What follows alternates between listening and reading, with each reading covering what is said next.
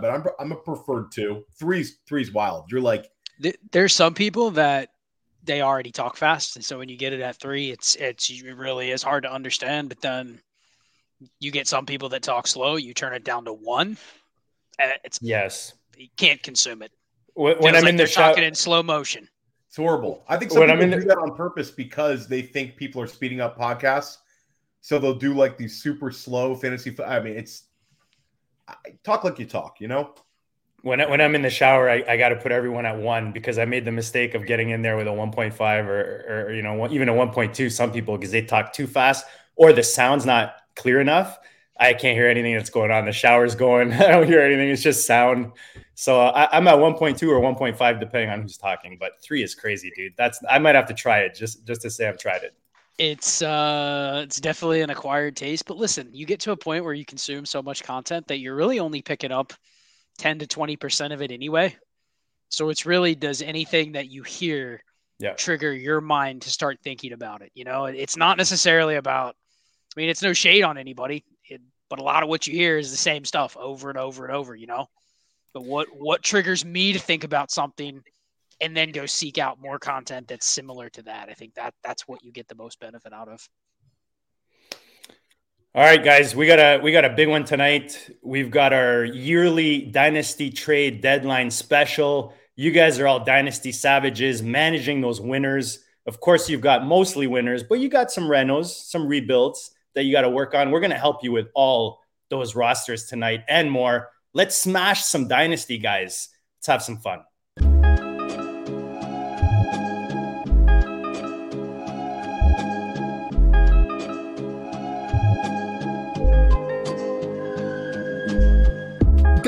District, you know the Pope listens. Dynasty, our religion, for the blokes missing. On all of these trades, on all of these plays, on all of these grades. By the end of the day, y'all getting played. So, what you gonna do next? Try to fill up that flex? Send the homie a text. That trash offer's the best. You try to make it complex, then they text you back. Now all of a sudden, they don't make any sense. Broaden your horizons, boy. Dynasty's not for the Simons, boy. These trades not for consignment, boy. Respect your opponent, y'all some piranhas, boy. This my advice from me to you. Open up your cute little podcast queue. Search up GOAT District, my dude. Pop it in your ear, man. Y'all know what to do. It's a. And I always be traded, traded, traded. And I always be traded, traded, traded. And I always be trading. Y'all try to betray them, but first you gotta bait them, bait them, bait them. Fish.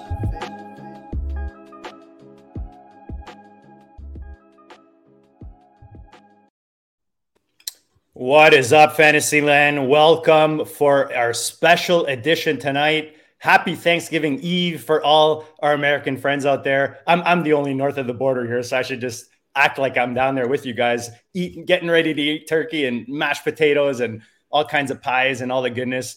How pumped are you guys for Thanksgiving tomorrow? I know Theo, it's a big deal for you.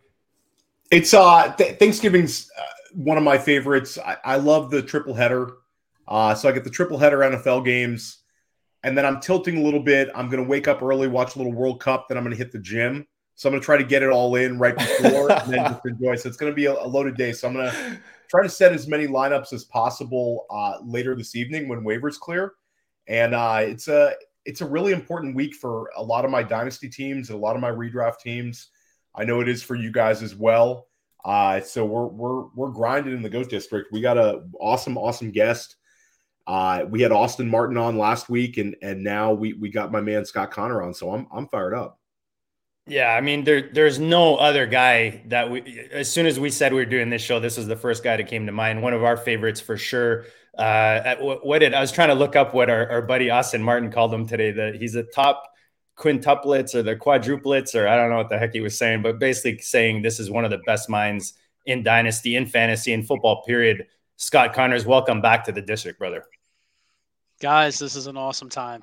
Uh, I echo everything Theo said about this is the the most fun week of the year because it signifies like the inflection point in the fantasy season. I think for not just dynasty, but definitely redraft. It's the last week of FFPC, first week before the playoffs. everybody you're starting to see the collection of players that are in in waivers now that can't be picked up that people have already dropped. So it's it's that week where you get early football. I'm, I'm like sharing a brain with Theo because I'm waking up in the morning, setting all my lineups, going to the gym. Then it's like, all right, now the day starts. There's going to be some football. There's going to be some eating, but yeah, it's it's a great day. It's my favorite week of the year for fantasy football. So glad to be here. And yeah, welcome. And then uh, Scott, share with everybody. You're you're all over the place these days. Um, you're putting out tremendous content, and you're doing it um, in a number of places. So why don't you go ahead and tell everybody where they can find your work? Yeah, for sure. So we have uh, our Trades in Five channel. Uh, a lot of people on YouTube know us from Dynasty Trades in Five. We live stream every Saturday, every Tuesday night. Uh, do random videos throughout the week too, mostly Dynasty centric content for that. Um, I do have a new podcast that I'm doing once a week, uh, the Dynasty, the Destination Dynasty Show, the flagship destination uh, show on Destination Devy. Uh, so check that out. Uh, do right for DLF, and then obviously teaming up with my man Jay Reed, chasing the helmet, playing more high stakes leagues this year than ever. Uh, hopefully to expand next year. Uh, we'll see how these next four or five weeks go. Uh, but yeah, all over the place, just constantly doing something every single week. So you can find me all those places. Check the Twitter bio at Charles Chill FFB. You'll find it all there. And we're going to try to avoid each other uh, this year in Vegas. Uh, I like I like seeing Scott more on on the uh, on the pods than I do across from me drafting. um, you're he's you, you're a fantastic dynasty player, but you're you're somebody who uh, has a great deal of respect uh, for a reason in, in the redraft streets. Just one kind of general question is and I had for Austin, it's kind of a general strategy uh, question. When you're doing your waivers, do you do your redraft and then your dynasty? Um, how does how do you go about separating the two, just in terms of waivers? Yeah, I mean the dynasty. Most of the dynasty leagues I'm in are. I don't want to say the waivers don't matter, but it's usually you know who you're going after. You know, you're going after very specific players for the most part. So I'm searching I don't know, a list of five to 10 players every week that I'm potentially looking for, depending on the depth of the league, like super deep leagues. Honestly, there, there's a lot of times where I don't even participate in the waivers because I'm waiting for maybe a roster spot to clear or I'm working the trade streets trying to pick up a roster spot at some point. But mostly it's, you know, can I pick up the Bryce Perkins, the Mike White types, you know, like I'll get, I'll take those guys where I can, but if I don't, no big deal. We're talking like super deep dynasty leagues here. Uh, redraft waivers, I, I, have a little bit of a different process this year. I actually start hitting them uh, very first thing, like the end of the games on Monday. Like I'm trying to get them in right away, just as like give me as many players in the queue as possible. And then you guys know 36 hours goes by by time you get to Wednesday night. It's like, nah, I really don't want to pick that guy up. The injury isn't as bad as you thought. Or man, this one wasn't on my radar 36 hours ago, and now I definitely have to put a bid in. So I'm definitely trying to hit the redraft waivers multiple times, but not not spending an egregious amount of time in one city. Because when you get up to 30, 40, 50 leagues, like, dude, you can spend, you guys know. It's awful. Spend, it, it's six hours. yeah. You could be six hours a night. And it's like, it's torture. I, I, and a lot of times, what I found the last couple years, especially this year, I will drop a player because I'm overthinking it. The next week, I'm like, let me try to get that guy back. You know, I dropped all my like Keaontay Ingram shares. A week later, it's like I want to get all these Keaontay Ingram shares back, and I go, really, what did I replace him with? Yeah. And a lot of times, it was just another similar bet. You know, I'm picking up Matt Breida instead of him. They're the same thing. So why did I even bother? You know what I mean? Like it's those kind of things where I'm a little bit overthinking it. So it's, really in batches, I would say, this year for my redraft waivers, and then Dynasty's different. Wednesdays, I mean, we love we love grinding, and like everybody's like Theo, you know, you, you write a waiver wire uh, column and you uh, have a show that's a waiver wire show. You must love waivers. I enjoy talking about waivers, but actually grinding waivers, that's like what we need an off season for. Everything else is like if it was just setting lineups, it, it would be beautiful. But when you have all these teams and you got to plug them in, it's it really grinds your gears, man. And another thing, so we do we play a ton of leagues in the. Uh, Kentucky or KFFSC, right? Those waivers run at midnight after the FFPC waivers. So I'll go in and I'll go, man, I, we we missed every single share of this player in FFPC. I need to go and re up my bids in Kentucky because it's like I don't want to get shut out in 35 leagues on this one player, you know, and it's sometimes I I undershot what they might go for. I give kudos to Jay. He's played he's played high stakes for 25, 30 years. He has a better pulse on waivers, but there's times where we undershoot it. And it's like, Jay, if we really want to get this player on one or two teams, we need to go to the KFSC and bump our bid up 20%. Or we're not getting them because, you know, our $117 bid, it was, you know, 250 plus in every other league. So if we want one or two, maybe on this one or two teams, we need to go double the bid. So that has helped a couple times where we've gotten a player where we undershot what the market was going to be on. I did yeah. that. I did that with even the fishbowl. I don't know if you guys noticed, but guys just don't go on waivers in the fishbowl. So you can go on when it's like first first come first serve, and all the guys you missed are just sitting there. Yep. You just add them the, the the Wednesday morning or whatever, the Thursday morning, and and it's uh, nice and free as well, which is nice. It, it, you don't have that option in the FFPC or the big the big dollar leagues. Um, Theo, you want to get into the, the Dino stuff uh, a bit more? Yeah. So we have the trade deadline coming up in the FFPC. Uh, some other formats have their trade deadline differently, but FFPC is Sunday at 12 noon.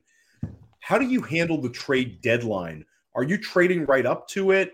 Do you try to get your deals done ahead of time? Do you think there's any kind of game theory in the in the using the deadline to your benefit? Well, first off, I know this is a this is a trade deadline special. I am typically very anti trade deadline. I'm very anti trade deadline this early in the season. I get it. FFPC is a little different format, but it's not pure dynasty, is it? It well, I don't want to say that because I three years ago I would have told you, listen, it's not a pure dynasty league. It's not real dynasty. It's like a keeper league. You got to cut down. It's too shallow. There's defenses. There's kickers. Even if you're playing in triflex where you don't have those, like there's still there's still things where I would say it's not true dynasty. But here's what I'll say you do you, man. I don't care what the format is, there's a strategy. Any format you give me, there's a math formula. JD and I talked about this the last time we were on. Mm-hmm. Any league is just, it's just a math formula with parameters and there's functions and you're solving for variables. That's exactly what we're trying to do when we draft in leagues. And so I, I don't want to say it's not true dynasty. It's just different. I'm not a fan of trade deadlines because I typically don't like parameters of somebody saying you have to operate within a bunch of rules. The less rules, the better, Theo, right? That's my opinion, at least. Um, regarding if you do have a trade deadline, though, I, I, would say I typically like to be either the first one to the market as a buyer or a seller. I don't want to wait till the last minute, uh, especially now. Like, what if there's people that just don't? How many times have you guys gotten re- trade offers where you just don't get responses? You send them out, you're going, out. man, I'm going to send yeah. out 30 trade offers before Sunday morning. You get to Sunday morning, and 20 of them haven't been looked at or haven't been responded to. So it's like, that's so, not your so fault. De- so depressing when that happens. It is. Just like, it is. Ah, spend all that time, you know, sending. It, and there's nothing worse than it just hanging out there.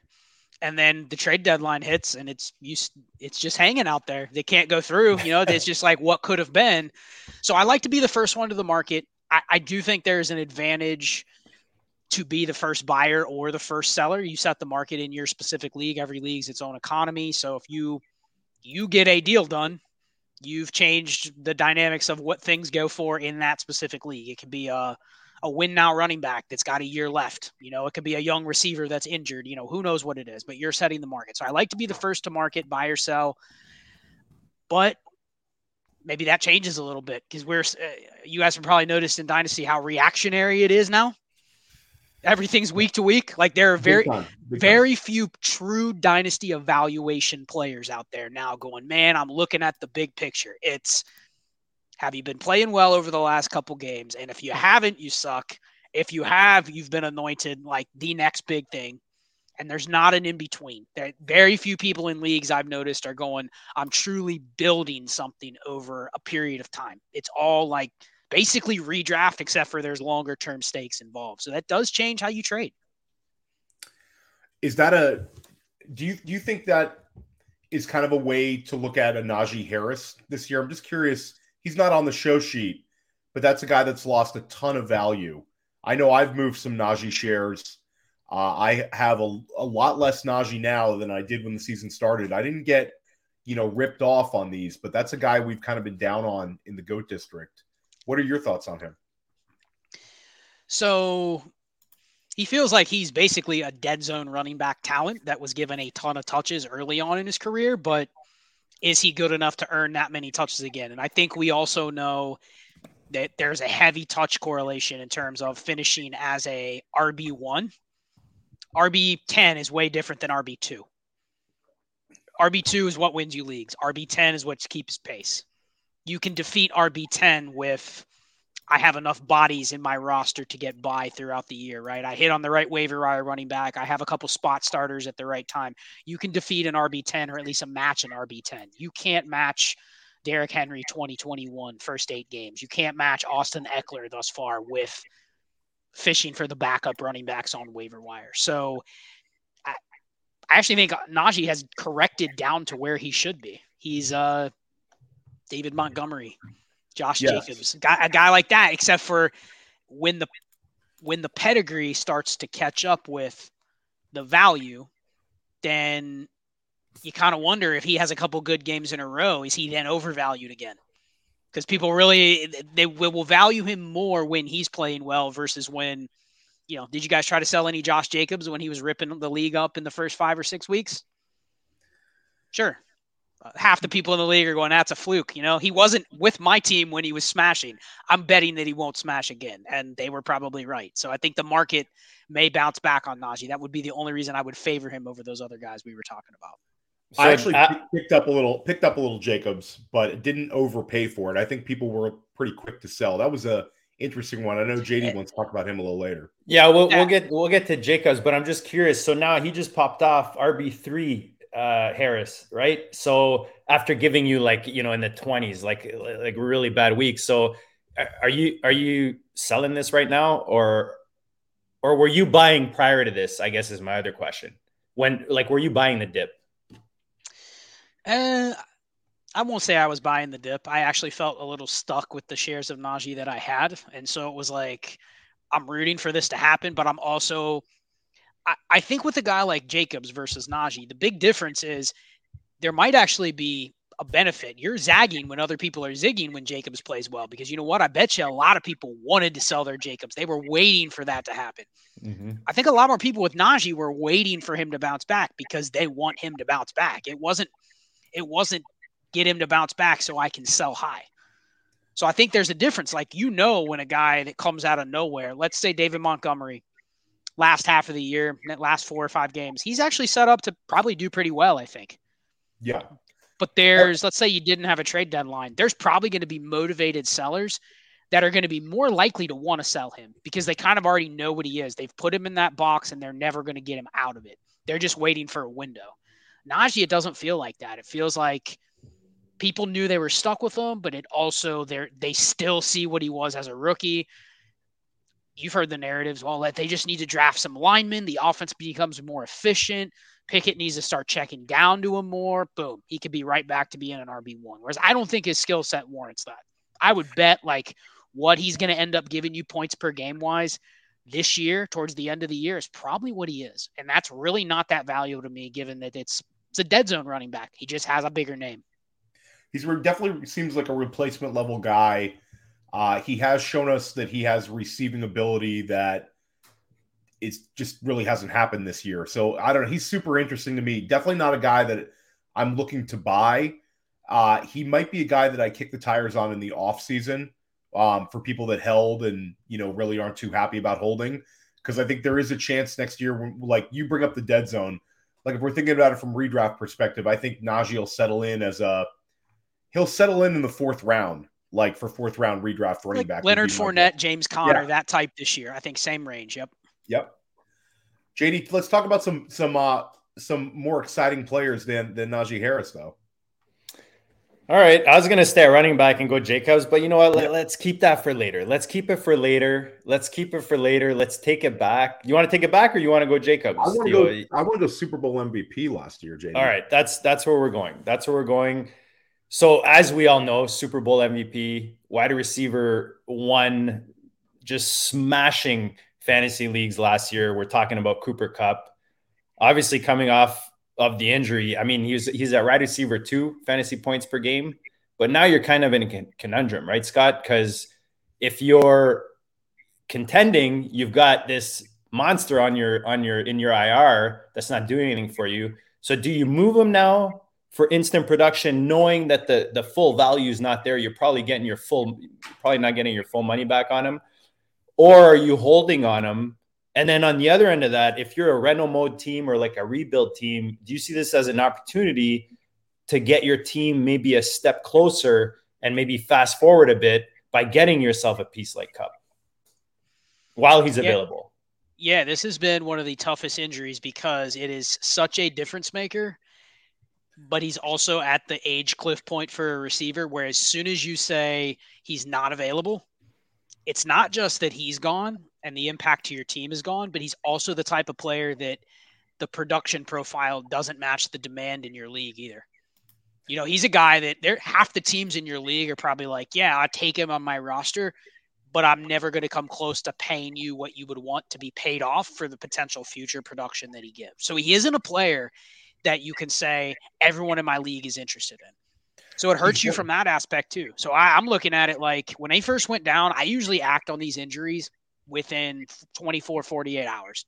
Okay. I want to set the market. I don't want to wait for three weeks for shows like you guys to have these long discussions about what should we do with Najee because then it's like there other people are going to be tapped into that. So I, I flipped him in a league for Davante Adams straight up, and I'm looking like okay, I lost six months, but they're the same dude.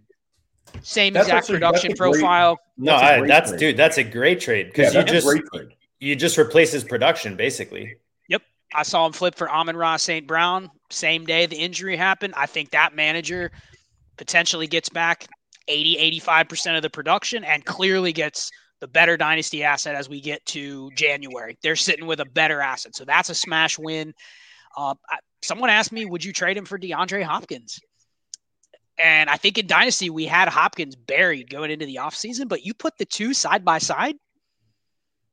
Hopkins is less than a year older than Cooper Kupp. And you're sitting here going like, all right, he's producing not quite Kupp levels, but damn close to it. What's the difference? You know, like truly, what's the difference? I, I'd prefer Kupp, but that's more of a market thing. I think we probably over undervalued Hopkins coming in, just assuming, oh, he's got the six game suspension. What if he isn't the same?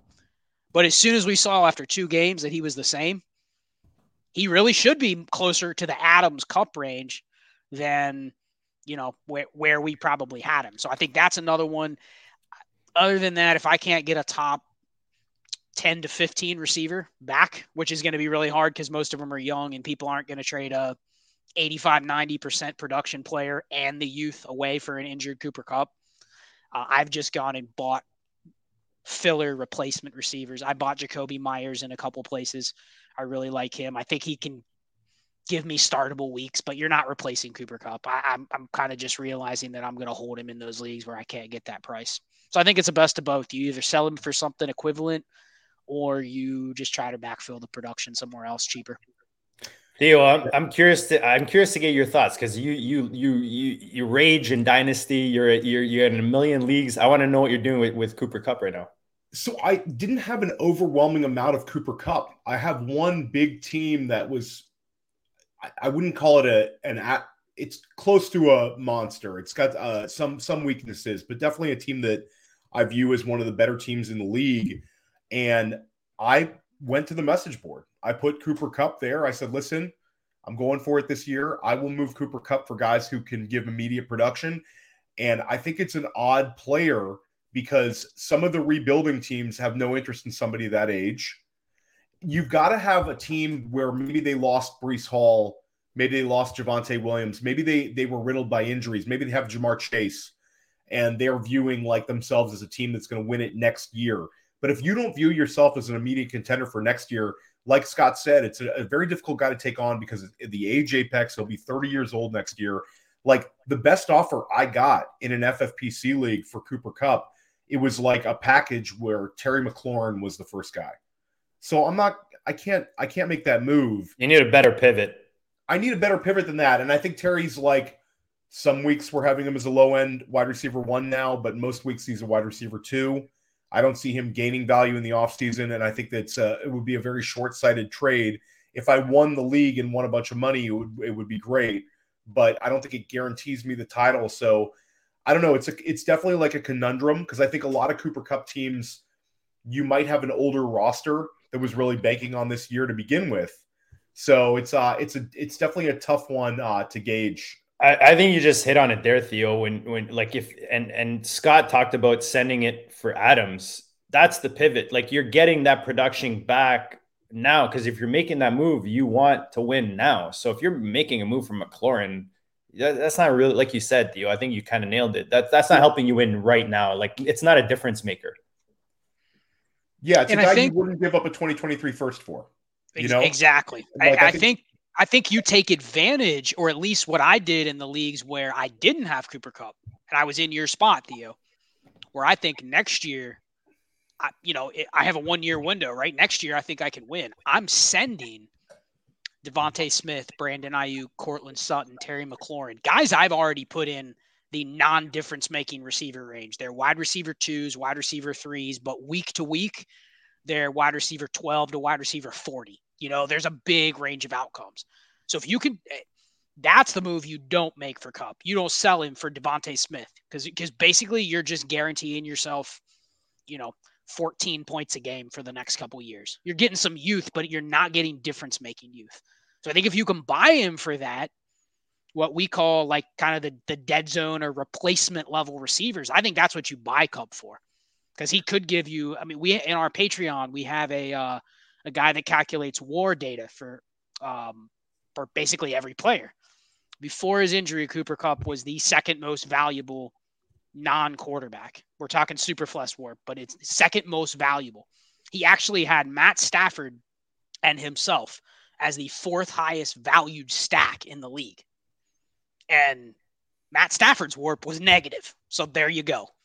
You know, so it, it was like Mahomes, Kelce, Diggs, Josh Allen, Burrow, Chase, and then it's like Matt Stafford and Cooper Kupp. And then you look at Matt Stafford and he's like 30th at quarterback.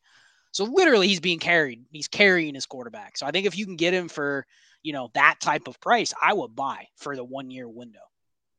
And, and I think if you can sell them and and upgrade at another position because you can afford to do it, maybe you hit on them on Ross St. Brown or, or one of those guys that you know deeper in your wide receiver core. And Now these guys are wide receiver ones for you you can move them for like a stud running back. You know, we're going to talk about some of these guys now uh, in tonight's show. Guys that maybe are, are not perceived as high value dynasty wise, but are winning people leagues. And, and Theo and I were talking about that before we came on on and, and we can get into that. But let, let's go tight end first. Just just because Kyle Pitts is, you know, we can't talk dynasty. We all play tight end premium in these high stakes leagues. You can't talk dynasty without Pitts. Um, everyone's darling at the position. You know, for whatever reason, whether it's Arthur Smith, Mariota, he, he gave you two, he gave us what, two top 10 uh, production weeks this year so far. Now with the injury, I'm curious, Scott, is Pitts still considered like a top tight end for you, top two or three tight end for you, maybe three more uh, with with um, you know the current status at the position? And is he? What are you doing with him? Is he someone you're buying now that the the cost has gone down or his value's gone down with injury? How are you handling Kyle Pitts right now in Dynasty? And I'll just preface this, Scott, where I sold had my my highest stakes. Yes, sorry, my highest stakes Dynasty league is a Rotoviz Triflex Flex league that I split with our, our man Noah uh, G Dub from the from the hard way, who's listening to this show probably when it when it either now or later we traded Kyle Pitts. We have a contending team. I think it's a top three roster in the league. We traded Kyle Pitts for Greg Dulcich, Chris Godwin, and a 2023 second round pick in Triflex, which I think will be like a mid to late second. But in Triflex, I'll, I'll be able to turn that into something. So I think the market is still super hot for him. Interested to see how you're you're playing uh, the Pitts market right now. I've been selling, and I think it's two. It's twofold. It's one.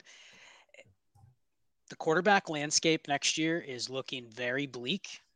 I think there's a very good chance that Atlanta looks very similar to what they do this year, next year. So I don't think we get this. You know, if, if you look at them, especially if you look at what they're doing and you look at all the things we would look at for fantasy points, a lot of what they're doing is actually working from an NFL perspective. Marcus Mariota is a top half of the league in terms of being an efficient passer. We just look at it and go, it's low volume, it's not really high quality. He's leaving a lot of fantasy points on the field. He's getting a lot of empty targets. So, like, we don't like it. but you look at it and you go, it's essentially like looking back at the Titans when they had AJ Brown and trying to feed two AJ Browns. And they wouldn't have been able to do that. You would have been frustrating. So it's almost like you, you need that situation to change, but the motivation of what would change it, I, I don't think is nearly as on the the verge of happening as what we think. Uh, especially if Atlanta keeps winning. I mean, there's a world where they make the playoffs. There's a world they beat Tampa Bay at the end of the year. They're the division champs, and they're going. Let's just run it back next year, right? Let's don't even say free agent we gotta money. Get, we got to get rid of. We got to get rid of Arthur Smith. Don't even don't even put that out in the universe. Uh, but guys, guys, they they're still a top twelve scoring offense right now in the NFL. Exactly, and Arthur Smith's not the problem for fantasy. We don't like him, but it's yeah. almost like saying, no, "Is right. Mike Vrabel right. the problem?" No, he's not the problem. He hasn't ever been the problem. For fantasy, though, we're going, yeah, we don't like the Titans offense. It's actually a wasteland. So it's the same thing. I mean, it's really has turned into the exact same thing. So that's the first thing. Uh, the second thing is I think that the market still views Kyle Pitts way, way above other tight ends. If you're just looking at impact or like what I was talking about earlier, like warp, he's a lot closer to what I'm going to want for Dallas Goedert next year, David Njoku next year. He's way closer to that than he is to definitely way closer to that than he is Travis Kelce, but even Mark Andrews. And there's other guys I think next year in redraft. Are we going to take Kyle Pitts in the second round next year? No. Where third round how, next year? How far no. ahead is how far ahead do you have TJ Hockenson right now? I think he's in the same he's in the same tier with those other guys I mentioned. where do you got, where do you put Pitts? Like if you're ranking kind of range. See, dynasty. that's the thing. If you put him in dynasty, he's easily in the top three honestly, for what we talk about from like a dynasty market value perspective, I would almost rather have Kyle Pitts. We we talked about this on Trades in Five last night. If the clock strike midnight and it's February and you're doing a brand new startup, who would you rather draft, Kyle Pitts or Travis Kelce? And a lot of people said Travis Pitt, or Kyle Pitts because I'd rather have that asset on my team for the next eight months until it matters. Then I'm sitting there. Is there a time during that period where I can cash out? So I've been selling. Um, I sold him in a league uh, two weeks ago before the injury. Uh, I sold him for what's a top three pick next year and a middle of the pack 24 first. And I'm just sitting there going, like, you're giving me two firsts to play with. I already had David Njoku on that roster. I feel confident that I'm going to be able to turn those assets into.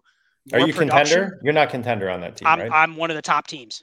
Oh, okay. Because I'm looking at it going, all right, I have David Njoku. If he comes back, I can get by. I have him and Dawson Knox or him and Evan Engram. I can get by. But man, you're given a stud contending team two firsts to work with. You know, I think there's going to be a point where Kyle Pitts market levels off. And what's the worst that could happen?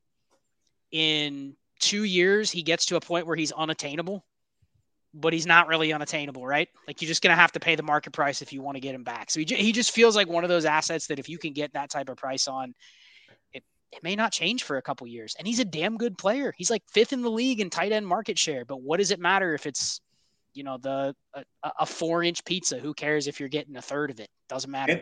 And, and Scott, you make an interesting point that if he gains his value in two years the appeal goes down even a little bit because we've held him to such high standards of being a 21 year old where i think the appeal for him was he was going to give us this incredible production at 21 so if he has you know tight ends age differently but I, I think it's kind of like people are like eh, you know that's cool. He's like a top six tight end when he's 25 years old.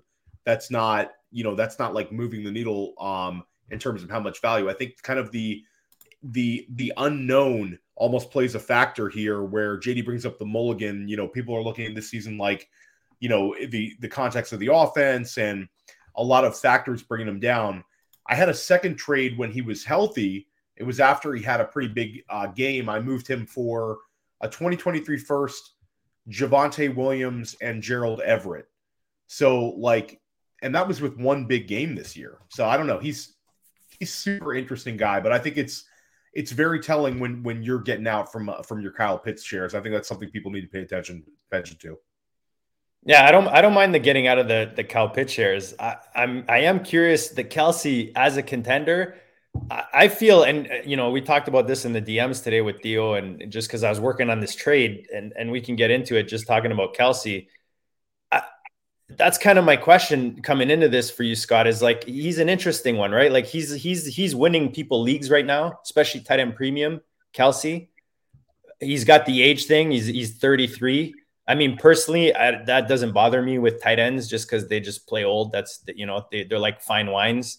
Um, and he's not slowing down anytime soon. I'm looking two or three three years down the road in dynasty, anyways. So I actually bought him today on a team where I'm eighth in FFPC but I'm second in my division and I'm one win away. Like I'm playing the guy basically this week. If I beat him, then I'm I'm in the playoffs.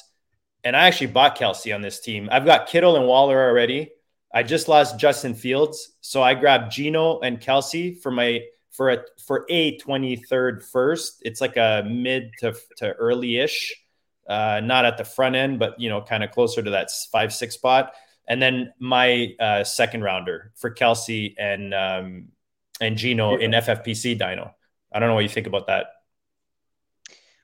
I think that you can look at Kelce and say, even if he reduces his production, and as long as he stays moderately healthy, right? There, a, a catastrophic injury could totally change the trajectory on his career.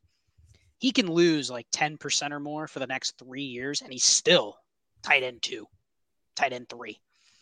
So I think that's the thing. Like, if I'm not saying I would pay a first for Dalton Schultz, for instance, right? But if you'd pay an early second for Dalton Schultz, that's like Travis Kelce when he's 37.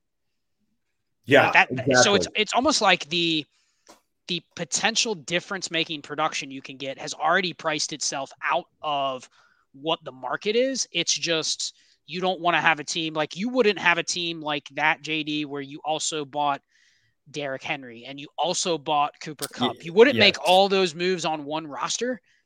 But I think dynasty managers are getting smarter now to where it's like people are going, yeah, Travis Kelce's my tight end one in dynasty. And it's like that that really makes sense. It really should have been like that for a long time because I think people are recognizing the difference between difference making production and just production.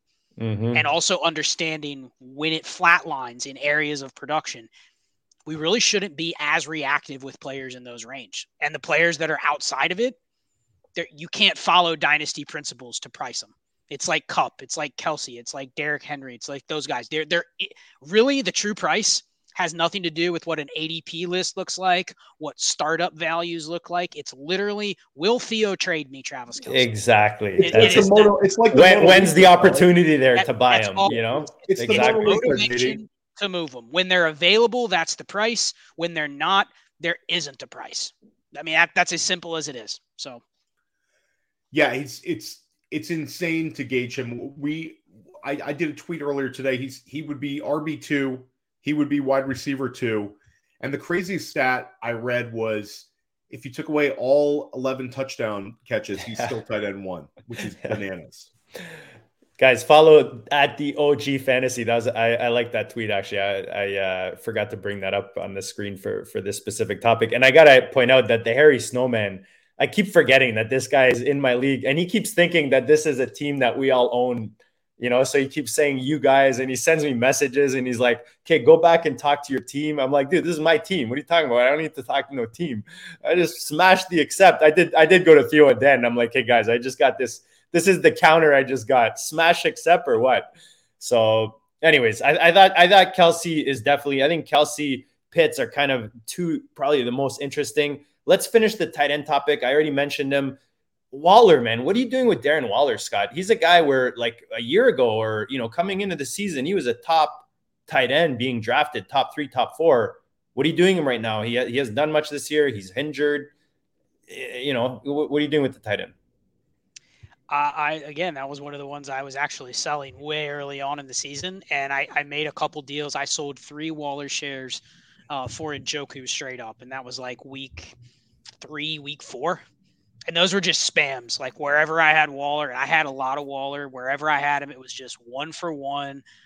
A, a couple of them got rejected, but a couple of them got accepted. So that that was an easy way for me to say, okay, I'm making a upward mobility bet versus a a, a, downward mobility bet, and I had no clue that he would never really come back, end up going on IR. It's a lost season for him, right? So we already know if you told me, hey, he's never going to play again the last 10 weeks of the season, what do you think is going to happen to his dynasty value? It's going to go in the tank because he's going to be 31 next the start of next season. he has a, a history where you can question, okay, how long is he going to last? You know, we don't. There, there's a lot of time he didn't play football. He got paid.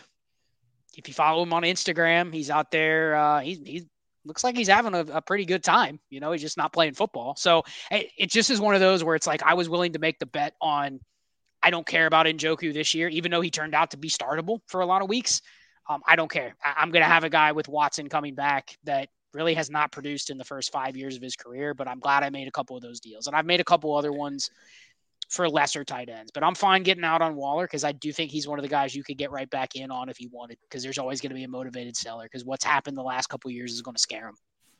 And I'll, I'll, I'll add to Scott's comment is I think that's a very good trade. And I think next year they're going to be a lot closer in terms of redraft value than some people might guess. Because I think the offseason, like Waller's well, the Wat, the Watson hype, right? The Wat, the Watson hype's going to increase in Njoku's value just on its own.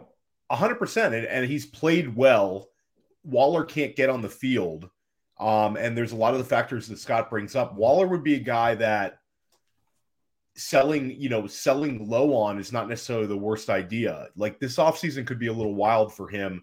A lot of these guys, we expect things to turn around, but once this sort of season has happened I don't.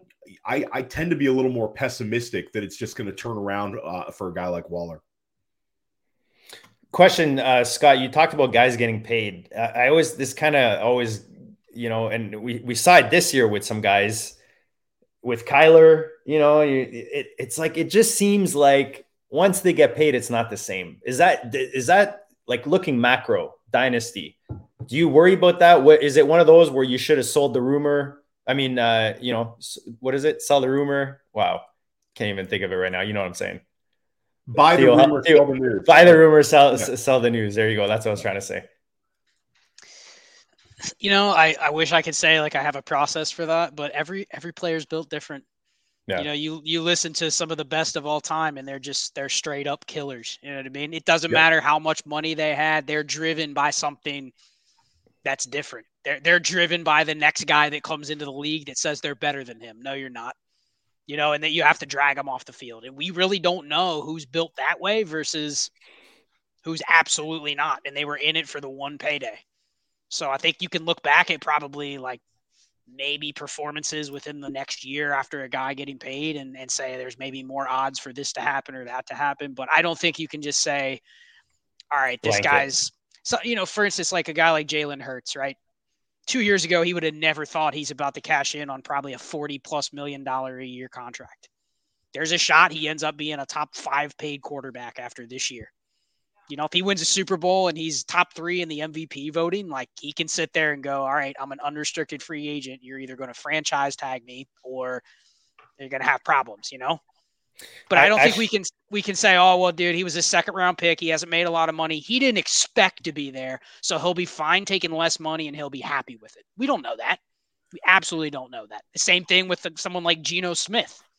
People think, yeah. oh, you give him thirty million dollars, he's going to be so happy that you know he's going to be so thankful and happy because the Seahawks rescued his career. You, we don't know that. We don't know how these guys are wired, so I don't think you can really make dynasty decisions based on that.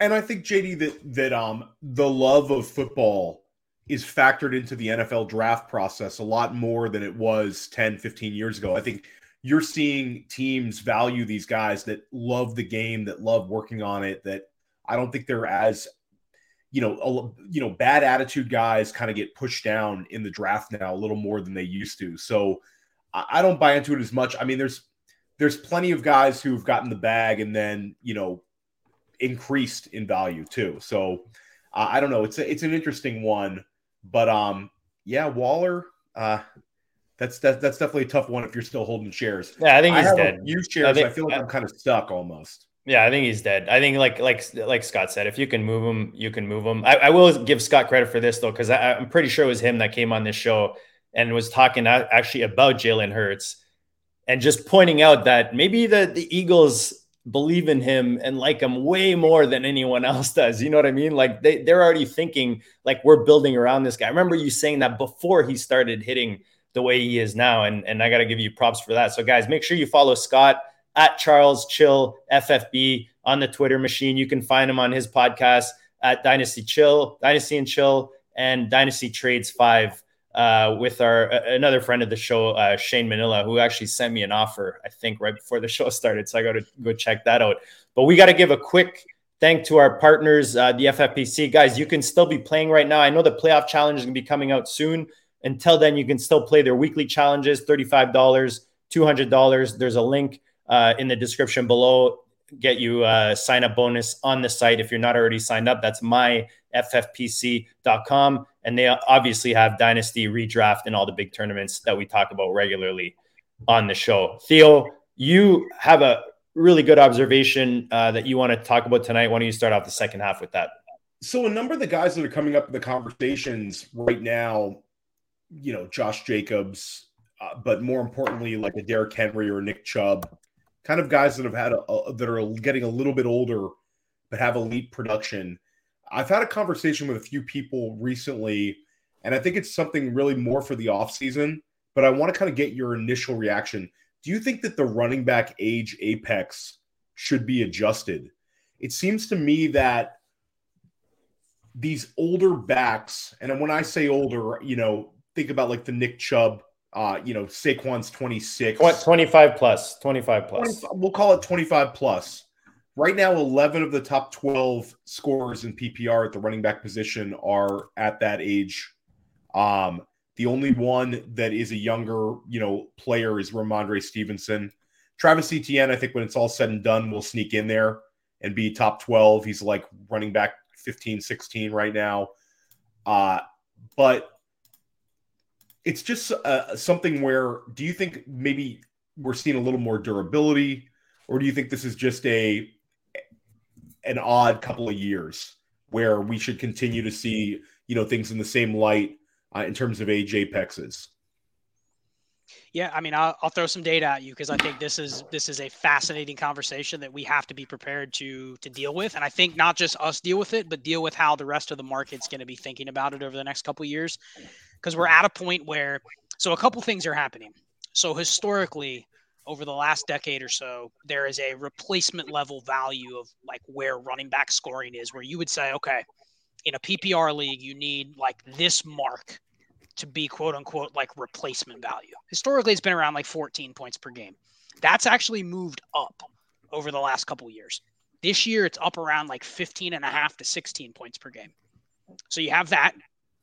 What's also happening is the high end running back production is coming way down there right now there's only a couple guys that are even above 20 points per game. So the difference makers are coming down, but there's more players that are kind of jumping into this like productive dead zone range. So the dead zone is actually becoming fruitful relative to the high end because there's not a lot of high end running back producers anymore, right? If that makes sense. So it's it's really like you have a lot more players that are capable and I think we know this Theo. There's a lot more players that are capable of hitting that 14, 15 points per game if they have opportunity. If I tell you Samaje Perine's getting 20 touches and Joe Mixon's hurt for the next three weeks, you'd actually say there's a decent shot he could hit 14, 15 points per game, right? Yeah, I would bet on it. And he's a no nothing backup running back. He could probably be the backup on half the teams in the league, but I bet you you would say the backup on half the teams in the league are just as good or better than him. He's just a guy. But if you're telling me that before, so five years ago, if all you were getting was 15 points per game from your two RB spots, you were just keeping up with the Joneses. But there were probably four, five, six running backs in the league that were breaking your team. They were they had one guy scoring 24, 25 a game. You give that guy a Samaj P. Ryan, you're in trouble. That's why people go hero RB and they hope the hero RB stays healthy. The key with the hero RB is they need to actually be a hero, right? They got to put up 20 plus points per game. If, you know, you drafted Jonathan Taylor at 101 and he's scoring 19 points per game, he's actually losing your league relative to the guy that drafted Stefon Diggs, Cooper Kupp, Justin Jefferson, etc. So I think that's that's a phenomenon that we're seeing where part of the reason for this is we have a crop of 2016, 2017, and 2018 Go back and look at the running backs from that draft class. We're talking, wouldn't be shocked if there's six, eight, ten Hall of Famers from that class. Depending on how long they play, they're not going away. Like you're you're telling me that Ezekiel Elliott's just going to fade out of the league? Probably not. There's a shot he just has another, you know, thousand carries or more because he just is good enough to where anywhere he goes, he's getting the ball. And I think we can name a dozen players like that. Like we think guys like Joe Mixon are going to move on to another team. Bengals cut him after next year. He goes to another team. Guess what? He's probably still the best running back on half the rosters in the league, even at age 27, 28, 29. So you have that. But now we're going to have to mix that next year with. I just did a podcast on Destination Devy. We had a draft analyst on. He had 14 running backs going in the first, at two in the first round of this upcoming draft 14 more going in round two, three, or four of the NFL draft. That's wild. If that happens, we now have that with this golden age of, you know, I was just looking at the DLF ADP. 13 of the top 25 running backs are 25 or older. So you now have all these good rookies coming in with draft capital. So think Brian Robinson, Tyrion Davis Price, all those guys, good or not, whether you think those guys are good, we could have 20 situations next year where it's Zamir White and Isaiah Spiller, but they're in backfields with guys we're drafting even higher. So I think we need an influx of running back talent, but it's going to be hard to navigate. And it, I don't think we can necessarily say, hey, this running back that goes in early round three next year, which is historically really good draft capital for a running back. What if they land in, I don't know, the same backfield as Nick Chubb? Then what? Because I, because I don't think Nick Chubb just goes away and cedes the job to him by week eight, like it happened with Nick Chubb when he came in. I think it's like, man, we're in for a couple years of annoyance, almost to where how you view Zamir White right now. People thought Zamir White would be the starter by like week eight. And it's like if actually he's playing behind Ameer Abdullah and Brandon Bolden. So he's either not any good or it's a completely unique path from a dynasty perspective of how Zamir White becomes a starter. So I think we're going to see that a lot more, and it's it's just tough because we have such a good crop of running backs right now in the league. They're not going to go away. They either get injured or they're going to be in the league for three, four, five more years. I think for dynasty, you just you buy you collect those guys until they die in your roster because they're way better than what their market is going to be. That's why you want. Sorry, Theo. I was going to say that's why you want depth, right? At, at, running back. And we, we talked about some of these guys, and and maybe these are some of these you know trade targets that you want for a contender right now, title targets as you called them, Theo. The guys like D'Onta Foreman, Melvin Gordon, now who's you know he he got released for for his DJ choices, but uh, Latavius Murray, like we're seeing these older guys come back and and be legit RB twos for for your fantasy teams. So is that is is that something that you think is you know, again, like you, you're, ta- you're, you're, if you're chasing a title, you're looking on one year. So is it just a matter of your perspective on the position, Scott? Do you think like looking at the position, uh, RB position specifically, just not looking too far ahead, maybe a year at a time, will help fantasy owners manage through it better as opposed to looking at it two, three years down the road like they do other positions? Yeah, and I, I, do think, and this is something I'll have to study more in the offseason. Uh, Ray Garvin and myself are going to do a deep dive on this, but I think there's a uh, there's something a little bit different in terms of how running backs are built now than compared to five years ago. There's a reason that a team goes, "Hey, let's just give Latavius Murray 25 carries," versus they could go pluck players off taxi squads that have the same size. They're probably fresher. They have fresher legs. They're bigger. They're faster, but they go, this dude would break if we gave him Latavius Murray's workload. And I think there's a lot of guys like that. Like we don't see guys coming into the league. There might be one or two in a class, but you are never going to see a class like 2017 again, where there's legitimately six, seven guys in the class where you could say, I can give this guy 300 plus touches and no sweat. Won't really so get hurt. It, you're talking physical durability. I, I'm just talking about, I think you're starting to see the impact of running backs coming up through – you know youth football to where it's like there oh, okay. is no expectation that you're a bell cow. There's no such thing. You're a weapon. You're going to maybe be better adept to be a pass catcher or a pass blocker or whatever. You have, have different you roles. Have role. rarely are you. I mean, you're seeing colleges now go to systems where it's like our goal is to not use you that much. But for the NFL, like that means you're going to have guys like D'Onta Foreman. He's a great example. That's a guy that as soon as the season ends, what's going to happen to his dynasty value? Nothing because well yeah. we don't know what's going to happen but if you kind of believe in this type of trend there's going to be a team that goes, dude, we want De- we want D'Onta Foreman as our number two running back. I don't know where. I don't know how good the team's going to be. I don't know who his number one is going to be. I don't know who the coach is going to be. But the dude's going to have a job until he doesn't. So he's always going to threaten somebody that's ahead of him. So maybe in Dynasty, he's actually a good buy when you get to the offseason. It's like, I'll just bet that he's going to land in the same spot. And if not, what did I spend? A third round pick? Something like that. So that's how I'm treating it. I want to collect as many of these guys that could be in those roles versus bet on, hey, I'm going to draft uh, Michigan running back Blake Corum, right? On a good day, he's, you know, five eight and 205. Great BMI, kind of a bell cow in college am I really going to have to spend a late first round rookie pick on him versus I could literally get 20 D'Onta Foremans for that price? Absolutely. And it's just how many roster spots do I have? I, am limited by my roster spots, but it just feels like that's the way to play running back. Yeah, it's very interesting. I think durability is a great word you use, JD, and it's also like these guys like Latavius Murray. Once scored over 20 NFL touchdowns, I it, that's just an arbitrary number I'm throwing out there it's it's just a, the ability to be used like a bell cow in a short term uh, period of time. I think that's a skill that we're seeing from some of these guys where you know you'll see Scott Scott and you both talk about D'Onta Foreman, talked about Lat Murray.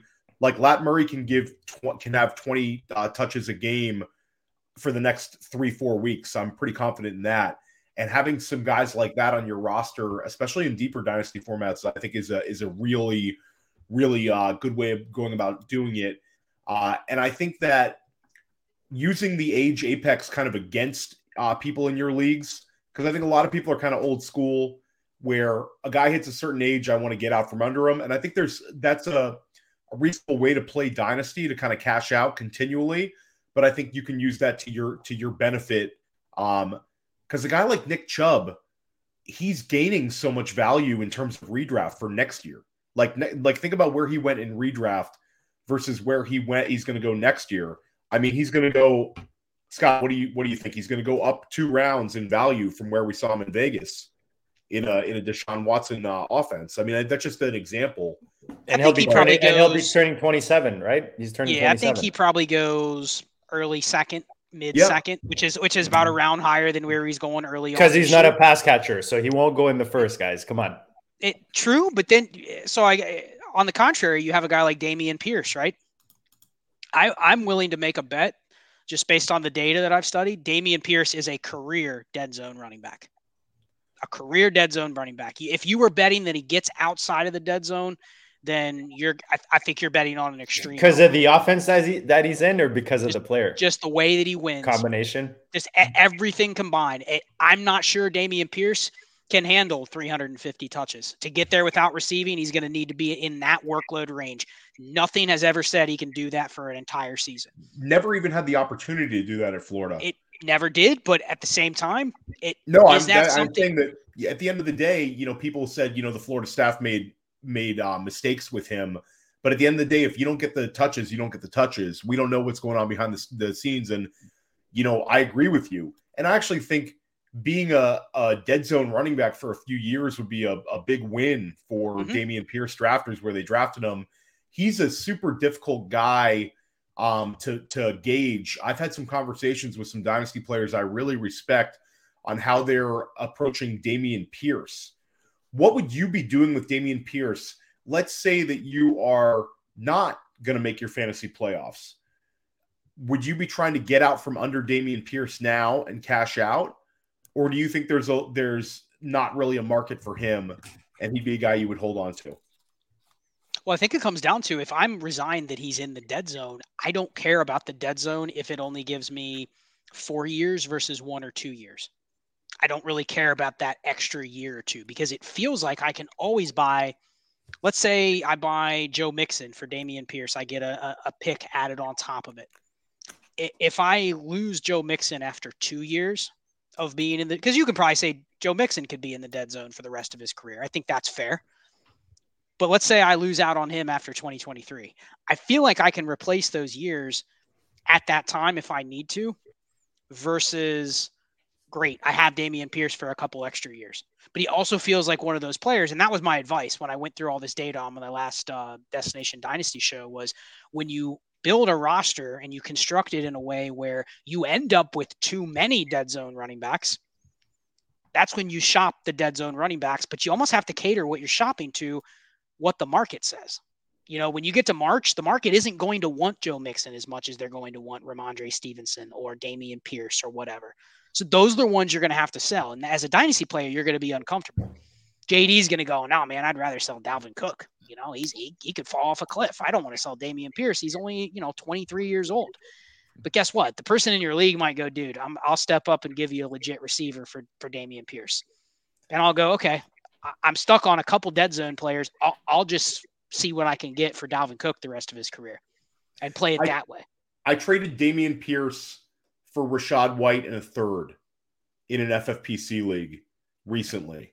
I feel like Rachaad White, I'm betting on him taking a big step forward that I don't think Dameon Pierce. Not non contender, non contender. Sort of middle of the pack. I don't think I'll make the playoffs. So this was more, I think there's a chance I'm drafting Rachaad White ahead of Dameon Pierce next year in redraft. That was my bet. And I think that Rachaad White profiles more as a pass catcher. Uh, he seems like the kind of guy that's going to be a more valuable fantasy asset. I think he's got a higher fantasy ceiling than Dameon Pierce a year from now. But it's I thought that was an interesting trade. Um, what are your thoughts on that move, Scott? Is that something you would have done? I probably would have aimed for a second, but you know, you might have been at you might have been at the point where you're like, okay, this this is the time where if I want to make this type of move, I got to just take what I can get. Again, if you're willing to make the bet that a guy like Dameon Pierce is going to be in the dead zone for his career, the move is to take the plus because it's not an asset that should be hard to replace. So if you can make those moves, like literally, if you have three dead zone running backs on your roster, regardless of their dynasty value, if you can replace them with a similar one that the market prefers less, but then you can go ahead and get an extra pick, an extra second, an extra third. I've had a lot of success in dynasty doing moves like that. I'm the one that we get to week eight Guess what? I have a bunch in the bank. Seconds, thirds. Guess what? I can buy with those. Samaje Perine, D'Onta Foreman. Yeah, I can literally spot start gaps on my roster where maybe a couple of the ones I bet on went down. And it, to me, you're getting a, a, spot start of a guy that could give me replacement level production from what you're getting every week from David Montgomery is worth a third round pick. But you can't do that if you only have your stock picks and you haven't found kind of like dead areas to make deals like that. So I like that from that process perspective, Theo. If you think they're similar and maybe one even has a higher ceiling, take the extra pick. You're going to be able to use it elsewhere, somewhere else. I love it. I, I have got them at the similar value when you look at the teams they're in. The you know the around difference where they're drafted as rookies, the the draft capital. It, I think it balances out. I think it's a good move looking ahead and and especially if you don't need it right away. I like the comments in the chat. By the way, the chat's lit tonight. Appreciate you guys hanging out with us. Smash the like, smash the subscribe. Make sure you're following Theo, following Scott. These are two of the, the biggest players uh, in high stakes and dynasty. These guys, you know, don't, they don't just talk the talk, they walk the walk, uh, as I like to say, uh, proving it out there in, in the fantasy leagues. But let's um let's talk. We're talking rookies. We're talking about a lot of rookies. Hey, eh? got to get to Breece Hall though. That's ex- that's where I'm going, dude. That's dude. Come on, that's exactly where I'm going. We're talking rookies. The 101, Mr. Breece Hall. Theo, we got to work on our chemistry, man. We got to work on our. We, we have to spend we, some we time together. together do some point. moonlighting. I know it's okay. It's all good, man. We'll get there. We'll get there, brother. Scott, Scott's profesh. He understands. But guys, we're talking rookies. We can't not talk about Breece Hall. This guy smashed. He came in, unfortunately injured we see a young, thriving offense that's that's you know on the upswing. Whether Darnold's there or Wilson or hopefully someone better, uh, I still keep seeing Aaron Rodgers there for some reason in my head. I don't know why, but um, what are your thoughts with Brees, Breece Hall? Again, you're talking about a guy whose value just shot up, but now with the injury, you know you're not getting the full value, or can you get the full value? Do you think, Scott, with a guy like Hall? And is that worth going out to buy if you're not a contender right now?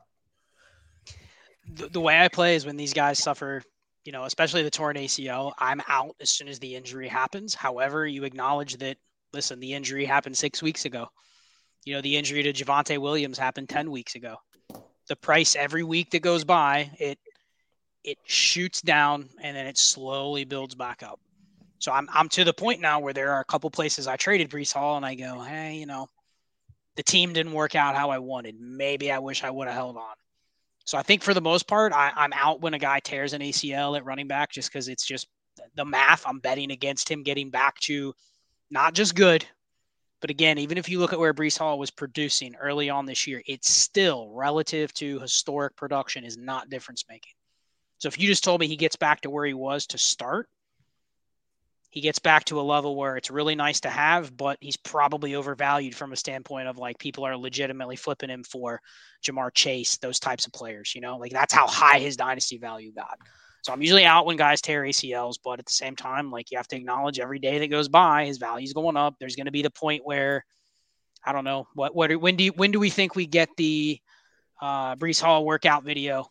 He's he's back. He's going to be ready for squatting. week one yeah. no limitations by training camp. You know, it's going to happen. And at that point, you're going to go, that was the time where if I held, maybe I can sell if I don't want to risk any future performance issues. Because I think the big thing with the ACLs, we've seen a lot of them impact you the next year back, you know, just, just a little bit to the point where the value never explodes. So I think we need to get to 2024 before we see him like back in the graces of best running back in dynasty. But I have to acknowledge there's a couple places I wish I had him, and uh, I'll have to consider taking some in startups if I start new leagues.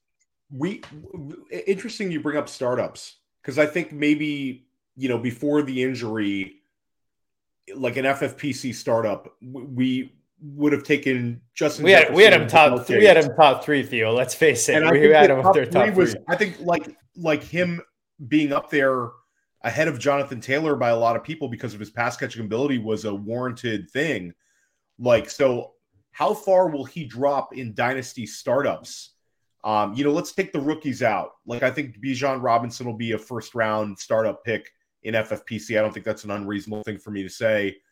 But take the rookies out. Where would you put Breece Hall if you're doing an FFPC dynasty startup tomorrow?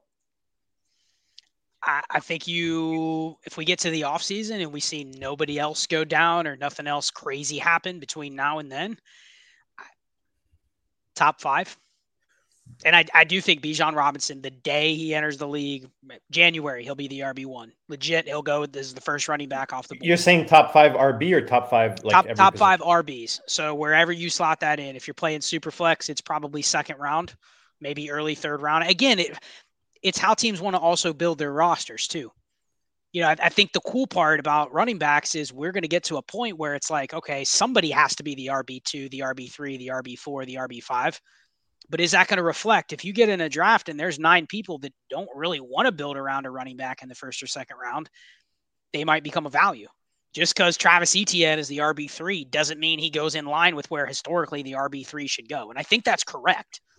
So for me, yeah, I'd say RB5, but I'm probably looking at the board going, I'm not going to be picking a running back in the RB1 through 5 range. I'm going to play it like we were talking about earlier. I'll draft the old dead zone guys six rounds later because people don't want them. That's right. You'll be the one taking Derrick Henry in like the eighth round of a startup and, and getting another, you know, top top eight season out of him. Theo, and if he let, fades, he fades. You know, yeah. it, it, Theo, we're we're in the month of May right now. 20, 2023. I think I got my dates right. Do you prefer Rhamondre Stevenson or Breece Hall? You're on the clock, my friend. I would take uh I would take like three Rhamondre Stevensons for me to to to, to trade Breece Hall. Like I think that just the the profile is is way different with those guys.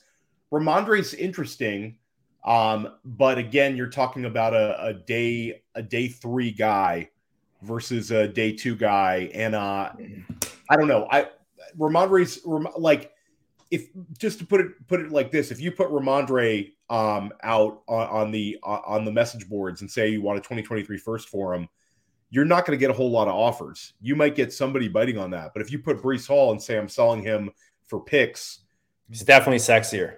Yeah, even the last place team might might make that offer for you. That's I think that's the difference. With good way to look at it. Yeah, I like that. You agree, Scott? Yeah. All right. We didn't put this one on the show sheet. We missed it, but that's why we have our awesome, awesome community that tunes in on the reg. We love you guys, the Harry Snowman. Appreciate you sending me Kelce today. Uh, you're gonna see me go from eighth to first, brother. I'm telling you right now. Javonte out in Denver was a guy that guys were investing heavily coming into the season. I don't know. I feel like we were a bit hesitant. Theo, you can confirm or not confirm uh, on, on the district. Not as hyped as as the rest of Fantasyland, but now that, he, that he's injured, similar to Hall, we're seeing the offense struggle. That's kind of the tough part with Denver. So how do you handle a guy like like Javonte right now going into next season? If you're a rebuild, maybe looking to buy uh, a running back. I think the big difference is Javonte not as explosive as Breece Hall. First thing. Uh, injury sounds worse than Breece Hall's. It sounds like his was more significant. So he's again, I'm not a doctor, but I, I there's a lot of people that scares you these, more. Scares you more. I think his is probably if you had if I had to bet, the bet that I'm making is Javonte Williams is is more closer to that 12 month injury, which the fact that it happened in late September tells me at minimum we're getting some impact to his value next year. I don't care if he's back. I think there's enough to his profile and his injury to where dynasty managers are going to go, man. I dealt with that last year with J.K. Dobbins. I'm not buying until I've seen four games of him smash, and I'm not sure that's coming next year. So he, I'm much more likely to say I, am I was I sold every Javonte share I had for any 23 first or any 24 first. Auto accept. Like that's how much I'm just like I'm out. Give me the liquid asset a pick to me, I can put it in my bank account, spend it on something else instead of being bogged down and dependent on my league market wanting Javonte Williams. Because I don't think there's, we might get to May and there's not many people that still even want him then. And that's my concern with him. Just doesn't have the profile as Breece, And I don't think he's going to bounce back as strong as Breece. So yeah, I would say I'm much more out. Yeah, I think, I think that that's an interesting um, one. I think I would prefer the 2023 first to Javonte Williams as well um, I think there might end up being a cutoff when we actually, you know, maybe I would say definitely a, a mid first. I'm uh, I'm taking that over Javonte. Maybe a late first. You can kind of talk me into Javonte, but I think that there's some definitely some red flags that that Scott brought up, and we didn't see the elite fantasy production like we saw from Breece Hall with Javonte ever. So like we we see the the the you know the metrics are there the analytics are there you know uh, forced missed tackle rate and juke rate and everything is there and he can catch the football. But again we didn't see it and we saw him go down to injury. So to me like Breece Hall looked like the next one. I don't know if I've seen that from Javonte he's a guy that I think is very talented. Um, but I, I, tend to agree with Scott. I think it's a player where I'd be less inclined to, to buy. Yeah, I mean, look, to me, it was just Melvin Gordon's there taking taking touches from him on the regular. Uh, that just always, always kind of rubbed me the wrong way. I feel like we say this with every guest, Theo. We could literally go on. Like we haven't even we haven't even hit everything on the show sheet. I know you have stuff that we're, you're probably have, writing, writing down. On, we're gonna have Scott. On. We're gonna have part two when we get these prospects. Yeah, yeah. That's gonna be a much more that's going to be like a whole new like for sure season when when we get this amazing 2023 class. It's going to be awesome. For sure. I do want to know though before we let him go, Scott, Turkey Bowl tomorrow, Thanksgiving. What game are you more excited for and why? Man, I was just talking to somebody earlier about this, and I was like, thank goodness each one of the games has at least one team where you probably have a player or two or 10 that, that are playing across your portfolio leagues. I, you know, there's always something about uh, there's always something about the Lions game on Thanksgiving that I, am usually tuned into that first game the most, just because of the way like our family usually does Thanksgiving, and so that's the first one where it's like it's it's like the Thursday night game. The rest of your day can be dictated on. You guys have probably been there, right? You have a bunch of players on Thursday night and they dud and you're you're bummed for two days. You're not as excited to set your lineups the next couple days because you know you have that three in your lineup, and you're going, man, if I would have just faded the narrative that every Thursday night game sucks and it's low scoring, and for the eighth straight week, I should have followed my gut and, and not thrown that guy in at the last minute. So that's always the first game for me. So it's probably that one. I think the best game, obviously, and I'm a Bengals fan, so I'm actually rooting for the Patriots to lose because there's a pretty tight AFC wildcard race between like seven teams, basically. So I am rooting against the Patriots. So I will. Uh, the best game I think to watch will be the Vikings Patriots, which is the last one. I'm most excited for the Giants uh, Cowboys, JD. I just feel like it's a Uh, I, I enjoy watching the Cowboys games on Thanksgiving. Um, I live on Long Island, so I'll be I'll be pulling for the Giants to win that one. Uh, we talked about how the Giants' schedule is so hard moving forward, so they're like seven and three, but they've got to find a way to to pull a win or two out, or I think they could be, you know, a team that that goes from seven and three to missing the playoffs. So uh, that's a game I'm most excited for. I think fantasy wise, it's awesome though because each game has you know big time, you know, top level fantasy talent. Uh, it's just awesome to be able to to watch the triple header and you know it, it, brings back big memories for you as a fantasy player and as an NFL fan when you see like that Detroit game going off first and then the Dallas game. It's it's it's fantastic. Yeah there, there's something about the, the the Detroits and the Cowboys on Thanksgiving. Uh, but I feel like the Cowboys are going to smash I feel like the Bills are going to smash I feel like Diggs and Allen are going to go off like bananas off of Detroit. So, like Scott, for me, the the most interesting game is is going to be the Vikings coming off of the game they just came off of, and, and even New England coming off of like a soccer score type of game where they they won the weirdest three to three. Uh, uh, you know, took that game to to a W. But Scott, tonight was awesome, man. We always appreciate you coming on. I know the chat was lit. You you know we have a good guess when the porn sites start posting like girls and whatever in the chat. We know we've hit it big with with our guests. So we appreciate you coming on tonight, spending this time with us. We'd love to get you back on. Uh, of course, at Charles Chill FFB, guys, go check out Scott Connor out there uh, in the fantasy land, and go check out Theo. Theo is I, I always say this, and I'll put uh, any challenge me. Anyone challenge me the hardest man in fantasy land is Theo Greminger at the OG Fantasy. The man does it all: waiver wires, dynasty, redraft. I mean, he's he's he's been a, a just a just a gem to work with uh, here in the district. And I'm sure if you follow him out there, he, he puts out some serious waiver wire action, whether it's player profiler articles or out here in the OG live wires. So, guys, we appreciate you you hanging out with us tonight. I know tonight was a big show. We'll bring you guys uh, a part two. Happy Thanksgiving to you too, 1912. Happy Thanksgiving to Fantasyland. He, hopefully, you guys have some good times with your family tonight. Hopefully, everybody's safe. Enjoy the football. For sure, enjoy the football. That's the best part, right? But uh, get some dubs, guys. Start off your weeks good with with a nice uh, blow up game. Uh, maybe your one of your studs gets you a big score. We appreciate you hanging us with us tonight. Smash the like, the subscribe, and we'll check you all later.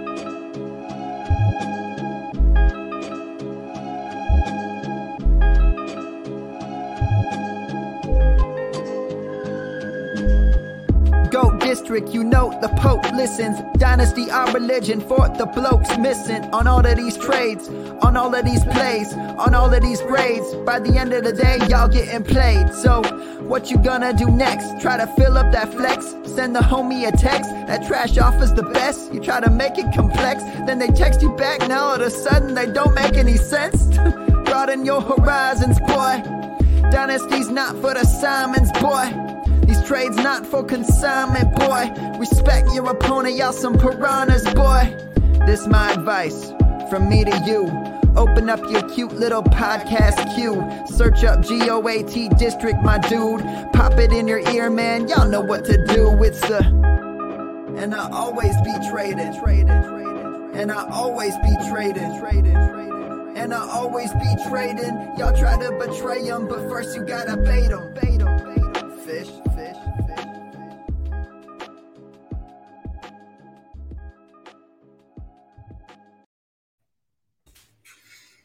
Scott, real quick, just because you're awesome, what's your thing? What's happening tomorrow at the uh, at the Connor House?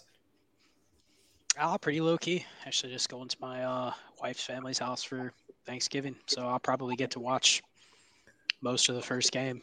And uh, I think we have four main events that have have the Dallas defense. So that, that's honestly what I'm what I'm looking forward to the most is like the because it just feels it just feels like a, a a, a, game the Giants could just get wrecked, doesn't it? It's gonna yeah, be astonishing.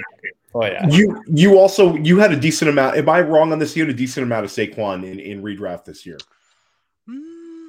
No, okay. I got maybe I got it confused. I got some Saquon rock, and I'm a little worried. It, um, Chris Vaccaro has a ton of Saquon. Yes, Chris Chris has a exceptional amount of Saquon yes, Barkley. I Yeah, listen to every time. week, and he's going like I heard him this week saying, "Man, he was so excited for that Detroit matchup, and it, it was so depressing because he didn't smash." He said he had you know 25-30 locked into all his teams, and I was like, "That's rough, man." Yeah, it's super rough. Super Dan, rough. Dan and I have Barkley on our 10 and 1 uh, big money league in the gold leagues.